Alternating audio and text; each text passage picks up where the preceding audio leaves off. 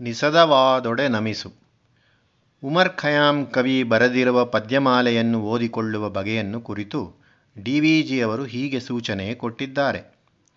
ರುಬಾಯ್ ಕವನಗಳಲ್ಲಿ ಪ್ರಾಯಶಃ ಪ್ರತಿಯೊಂದು ಪದ್ಯವೂ ಒಂದು ಸ್ವತಂತ್ರ ಕಾವ್ಯದಂತೆ. ಉಮರನ ವಸ್ತುವು ಕಥೆಯಲ್ಲ, ಚಿತ್ರವರ್ಣನೆಯಲ್ಲ, ವಾಗ್ವಾದ ಸಂಭಾಷಣೆಗಳಲ್ಲ. ಆತನ ವಿಷಯವು ವಿಚಾರಧಾರೆ, ಆಲೋಚನಾ ತರಂಗಗಳು ಭಾವಾವೇಶ ನಿರ್ಘಾತಗಳು. ಒಂದೊಂದು ಪದ್ಯವೂ ಒಂದೊಂದು ಬಿಡಿ ಅಲೆ, ಒಂದೊಂದು ಸುಂಟರ ಗಾಳಿ. ಆದದ್ದರಿಂದ ಆ ಪದ್ಯಗಳನ್ನು ಒಂದು ಸಾಮಾನ್ಯ ಕಥೆಯನ್ನೋದುವಂತೆ ಉದ್ದಕ್ಕೆ ಅವಸರವಸರವಾಗಿ ನಡುವೆ ಮನನಕ್ಕೆ ಬಿಡುವು ಕೊಡದೆ ಓದತಕ್ಕದ್ದಲ್ಲ. ಒಂದೊಂದನ್ನು ಬೇರೆ ಬೇರೆಯಾಗಿ ಗಮನಿಸಿ ಮನನ ಮಾಡಿಕೊಂಡಲ್ಲದೆ ಪದ್ಯದ ಅಂತರ್ಭಾವ ಸಮಗ್ರವಾಗಿ ಮನಸ್ಸಿಗೆ ದೊರೆಯಲಾರದು. ಒಂದೊಂದು ಪದ್ಯವನ್ನು ಪೆಪ್ಪರ್ಮೆಂಟನ್ನು ಒಂದು ಸಲಕ್ಕೆ ಒಂದನ್ನೇ ಬಾಯಲ್ಲಿರಿಸಿಕೊಂಡು ಸಾವಕಾಶವಾಗಿ ಚಪ್ಪರಿಸಿ ನೀರೂರಿಸಿಕೊಳ್ಳುವಂತೆ ಸಾವಧಾನವಾಗಿ ಸವಿದರೆ ಪ್ರಯೋಜನ ಸಂಪೂರ್ಣವಾಗಿ ದೊರೆತೀತು. ಉಮರಕಾವ್ಯ ವ್ಯಾಸಂಗಿಗೆ ನೀಡಿದ ಈ ಸೂಚನೆಯನ್ನು ಕಗ್ಗವನ್ನು ಓದುವಾಗಲೂ ಅನುಸರಿಸಿದರೆ ಕಗ್ಗದ ಉಪಯೋಗ ನಮಗೆ ಸಂಪೂರ್ಣವಾಗಿ ದೊರೆಯುತ್ತದೆ. ಕಗ್ಗದಲ್ಲಿ ಒಂದೊಂದು ಪದ್ಯವನ್ನು ಹೀಗೆ ಗಮನಿಸಿ ನೋಡಬೇಕಾದದ್ದು. ಅದೂ ಅಲ್ಲದೆ ಒಂದು ಆಲೋಚನೆಯನ್ನು ನಾಲ್ಕಾರು ಪದ್ಯಗಳಲ್ಲಿ ವಿವರಿಸಿ ಹೇಳಿದಾಗ, ಆ ನಾಲ್ಕಾರನ್ನೂ ಒಟ್ಟಿಗೇ ನೋಡಿಕೊಂಡರೆ ವಿಷಯ ಇನ್ನೂ ವಿಶದಪಡುತ್ತದೆ ಹೀಗೆ ಕಗ್ಗದ ಮೊದಲನೆಯ ಮೂರು ಪದ್ಯಗಳನ್ನು ಒಟ್ಟಾಗಿ ನೋಡಬಹುದು. ಶ್ರೀ ವಿಷ್ಣು ವಿಶ್ವಾದಿಮೂಲ ಮಾಯಾಲೋಲ, ದೇವ ಸರ್ವೇಶ ಪರಬೊಮ್ಮನೆಂದು ಜನಂ ಔದನು ಕಾಣದೊಡಮಲ್ತಿಯಂ ನಂಬಿಹೊದೋ ಆ ವಿಚಿತ್ರಕ್ಕೆ ನಮಿಸೋ ಮಂಕುತಿಮ್ಮ. ಶ್ರೀ ವಿಷ್ಣು ಎಲ್ಲ ಸಂಪತ್ತುಗಳಿಂದಲೂ ಕೂಡಿ ಸರ್ವವ್ಯಾಪಿಯಾಗಿರುವವನು ಲಕ್ಷ್ಮೀ ಸಮೇತನಾದ ನಾರಾಯಣನು ಈ ವಿಶ್ವಕ್ಕೆ ಮೊದಲಿನವನು ಕಾರಣಕರ್ತನಾದವನು ತನ್ನ ಮಾಯೆಯಲ್ಲಿಯೇ ಲೋಲನಾಗಿ ನಲಿಯುತ್ತಿರುವವನು. ದೇವನು ಎಲ್ಲರಿಗೂ ಎಲ್ಲಕ್ಕೂ ಒಡೆಯನಾದವನು.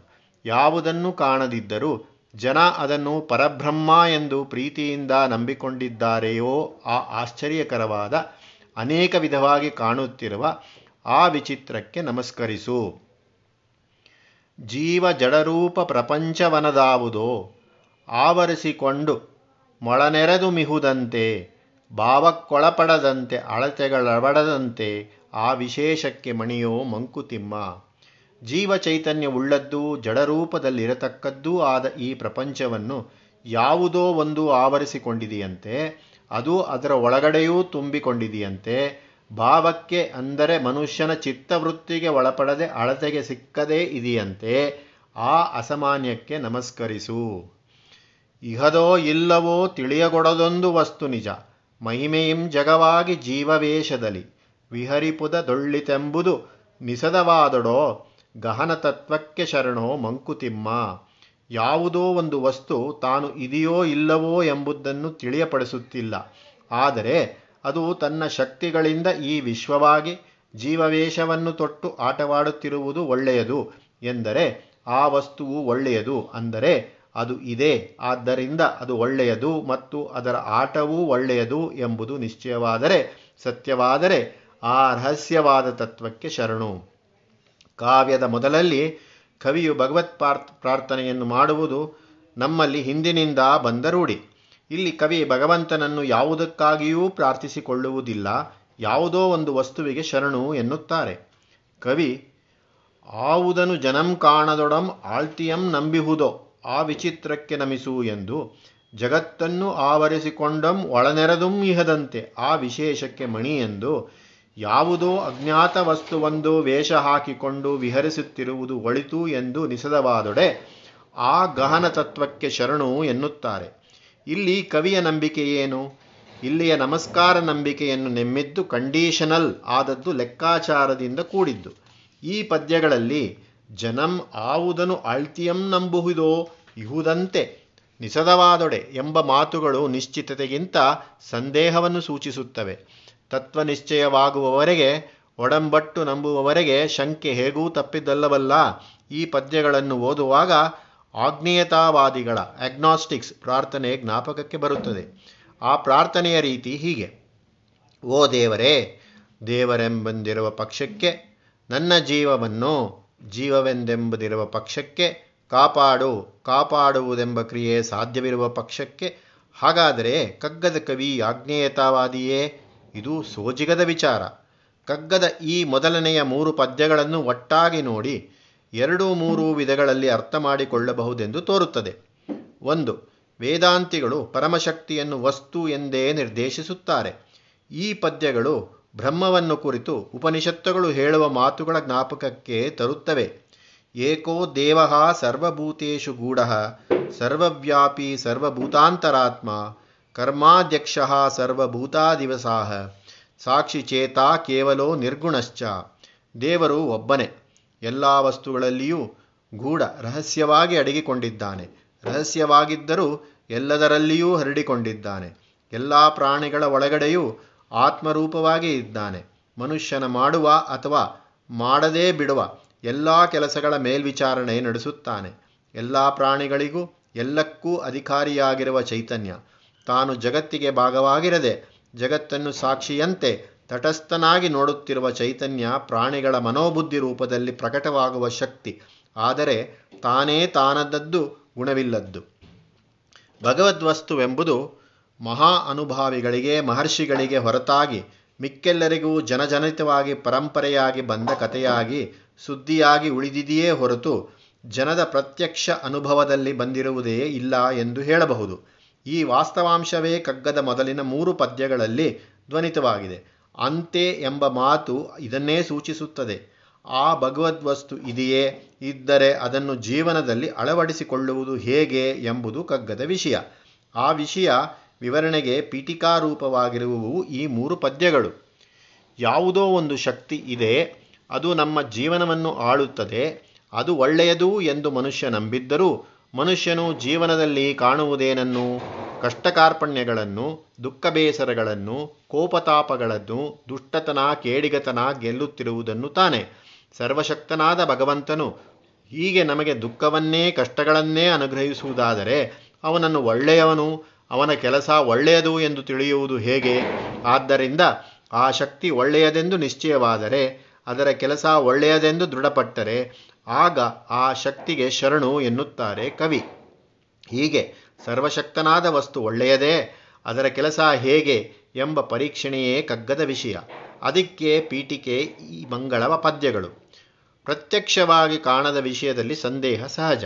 ಹಿಂದೆ ನಚಿಕೇತನೇ, ಅಸ್ತಿತ್ಯೇಕೆ ನಾಯಮಸ್ತೀತಿ ಚೈಕೆ ಎಂದು ಕೇಳಿದಾಗ, ಯಮನೆ, ದೇವೈರತ್ರಾಪಿ ವಿಚಿಕಿತ್ಸಿತಂ ಪುರಾಣಾಹಿ ಸುವಿಜ್ಞೇಯ ಮಣುರೇಶು ಧರ್ಮ ಎಂದು ಹೇಳಿದ್ದಾನೆ. ಆದ್ದರಿಂದ ಸಾಮಾನ್ಯವಾಗಿ ನಮ್ಮೆಲ್ಲರಲ್ಲೂ ಬರುವ ಸಂದೇಹವನ್ನೇ ಇಲ್ಲಿ ಕವಿ ಪ್ರತಿಬಿಂಬಿಸಿದ್ದಾರೆ. ಇನ್ನೊಂದು ಕಡೆ ಅವರು ಹೀಗೆಂದಿದ್ದಾರೆ. ಬಿನದ ಕಥೆಯೆಲ್ಲ, ಹೃದ್ರಸದ ನಿರ್ಝರಿಯಲ್ಲ. ಮನನಾನುಸಂಧಾನ ಕಾದುದೀ ಕಗ್ಗ. ನೆನೆ ನೆನೆಯುತ್ತೊಂದೊಂದು ಪದ್ಯವನದೋ ಒಮ್ಮೊಮ್ಮೆ.